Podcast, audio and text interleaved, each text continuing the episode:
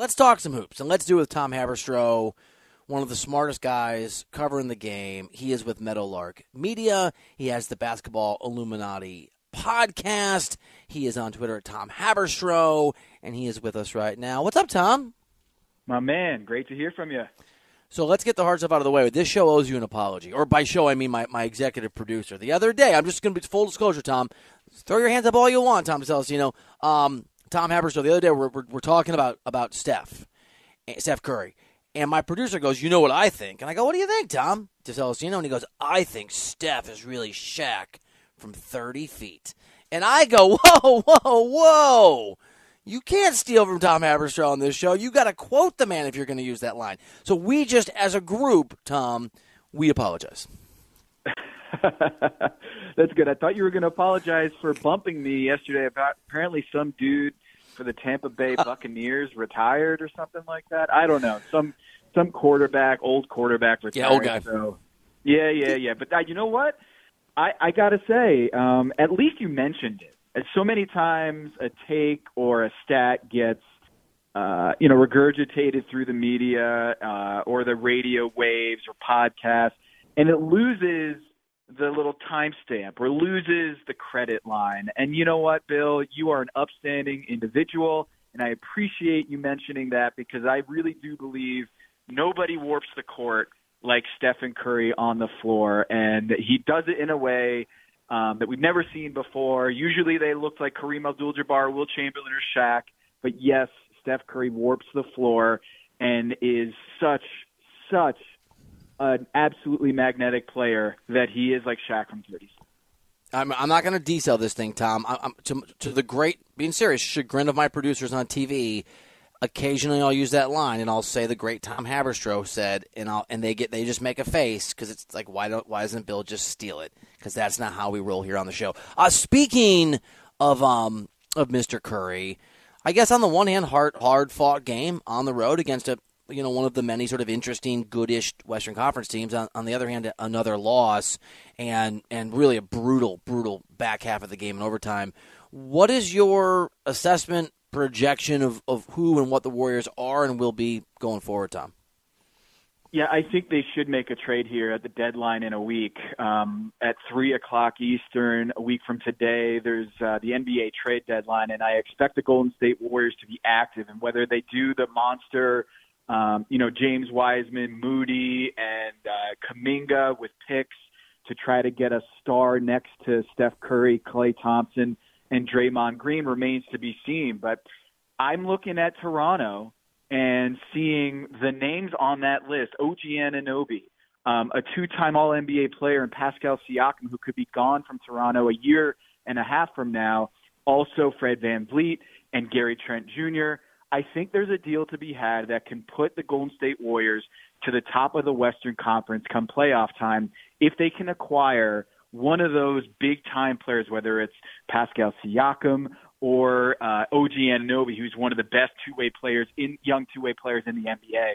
I think the Warriors are still looking for that closing player um, next to Draymond, Klay and Stephen Curry that can take them to the next level. Jordan Poole, um, really good scorer, uh, six man role, or, or perhaps a spark plug next to Steph Curry.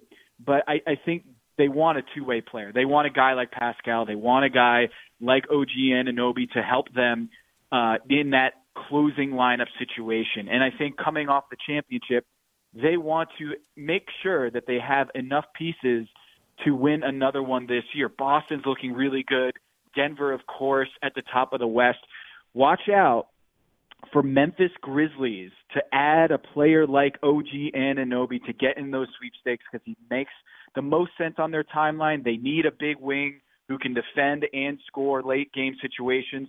So I expect the Western Conference contenders like the Golden State Warriors, like the Memphis Grizzlies, to get in a bidding war uh, potentially for Fred VanVleet, for Pascal Siakam, for OG Anunoby. The Toronto Raptors are going nowhere, and they have really nice pieces for a contending team talking to uh, Tom Haberstroh here on here on the show. Tom, next week, barring LeBron getting hurt, I, I think either against Oklahoma City or, or, or, probably very strategically, ironically, you know, whatever it is, karma wise, against Kareem's former team, the Bucks.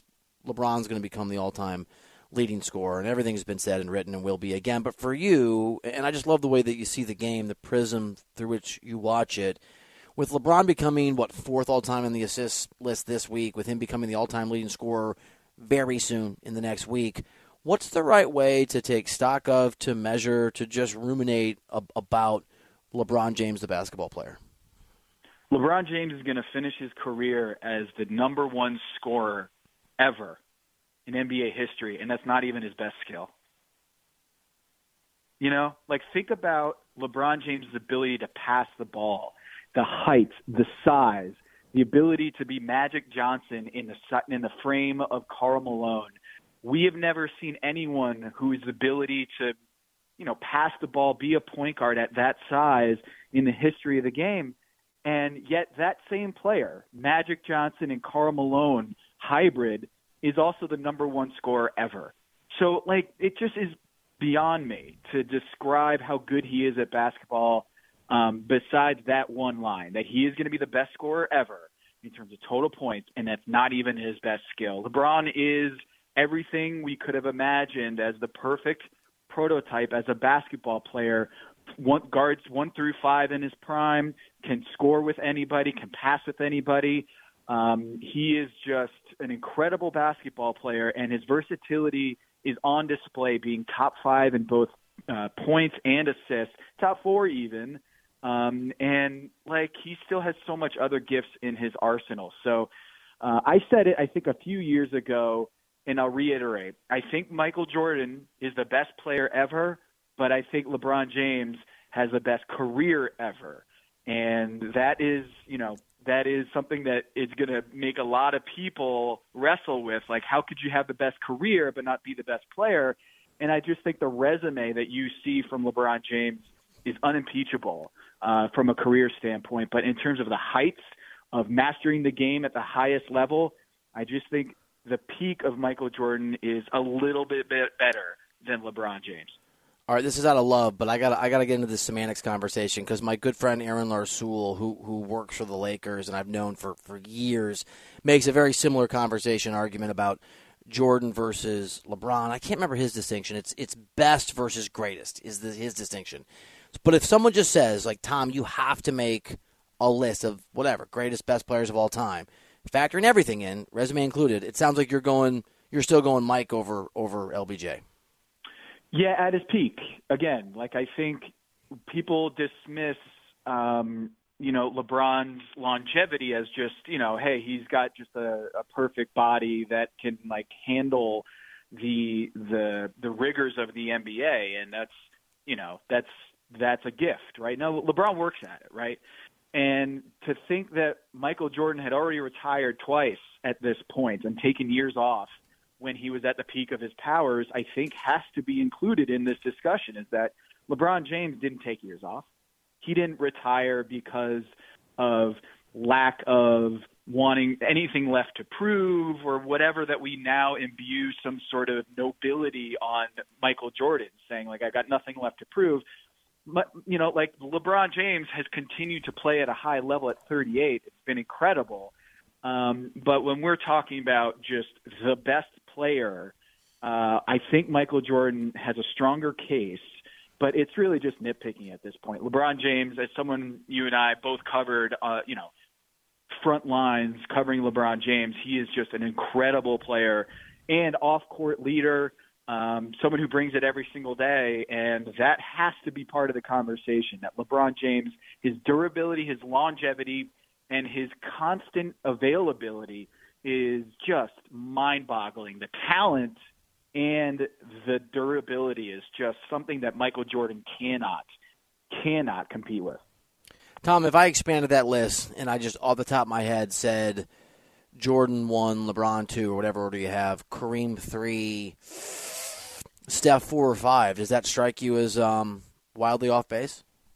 You know, I think Wilt should be in that conversation too because you know he just some of the some of the scoring numbers are outrageous, even though it was in a different era. I think Wilt deserves to be in that conversation. And Steph, um, absolutely in my book, he's top five along with Tim Duncan. So that conversation, man, you could just shuffle those names and I would be fine with it.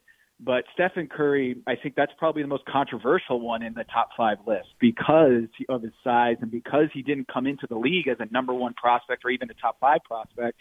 And that's hard for people to wrap their heads around that someone who took a couple years to figure out the league, figure out how good he is, um, to have him as a top five player all time ahead of Kobe. That's my that's my opinion. I just think Steph Curry unto himself is a championship caliber player. Like without without Steph Curry, the Warriors are a lottery team, and there's just not many players in NBA history you can say that for. Right now, LeBron James is a lottery team, right? You know that that even even LeBron James at playing at this level, the Lakers um, are are about a lottery team. Stephen Curry, when he's healthy and playing every night, the Warriors are instantly in the title conversation, and they're just it's a short list of players all time that you can say that for. 100% agree uh, with Tom Haberstroh from Meadowlark Media here on the show. I'm Bill Reiter. This is CBS Sports Radio. Tom, last night, and I enjoy this. I'm just full disclosure. You've known me a, a little bit now. I um, I enjoy it when some people fail. I just I liked watching Kyrie Irving and his uh, Nets team get absolutely humiliated last night for whatever reason. I just did. That's where I live. That's what it is. What a beatdown of a first quarter that the Celtics put on Brooklyn, and what a beatdown that game was. It's a single game, but when you look at it, are there more takeaways for you on what it says about the Celtics, or more takeaways for you on what it says, at least right now, without Kevin Durant, about about Brooklyn? Well, I just think when you look at Kyrie Irving as the number one, um, the resume is not strong. The resume is not strong. And we, you know, we had this conversation a couple of years ago. I think was that Kyrie Irving's the most skilled player in NBA history, or most skilled player at his position, most skilled point guard, all of this stuff but I take Steph Curry over Kyrie Irving 11 times out of 10 because Kyrie Irving's re, you know resume without another superstar on his team is a below, below 500 team. It is, and we're we're constantly seeing more evidence piling up that either his defensive deficiencies or his leadership deficiencies have continued to prove that he's more like a number two or a number three uh, on a championship team rather than a number one who can carry a team on both ends of the floor. That's just not Kyrie Irving. And I think Boston, um, they have a really high ceiling this year, and I'm curious to see what they do at the deadline, whether they go after Jakob Poeltl in San Antonio or something like that, a slight upgrade. But they are they are just about as flawless in terms of their uh, their talent level. I, I didn't need last night to prove that. I just think that Kyrie Irving leading a team – um, is a below 500 team. That is historically his career. And last night, it just confirmed that Kyrie Irving is not an alpha. And despite his offensive skill as a as a as a dribbler and as a finisher and as a shooter, his teams do not rally around him when he is the guy. And we've been proving that over and over again throughout his career. Tom Haberstroh, thank you for your time. And I promise, as great as he is, we're going to keep D. Celestino in check over here, just pulling out Haberstrohisms like they're his own, you know, stroke of brilliance. I can't believe that a Tom would do that to another Tom, but uh, you know what? Right? That's okay. Well, we'll get a do over next time. Tom on Tom crime. Uh, Tom Haberstroh, thank you, pal. As always, appreciate the time. You got it, Bill. Hey everyone, Boomer Esiason here. The NFL draft is behind us, and your favorite team is now gearing up for week number one. The free Audacy app puts you right in the middle of the pro football conversation with the biggest sports radio stations from across the country. The local voices who know your team the best, giving you their unfiltered takes on the current state of your squad. It's always football season right here on the free Audacy app.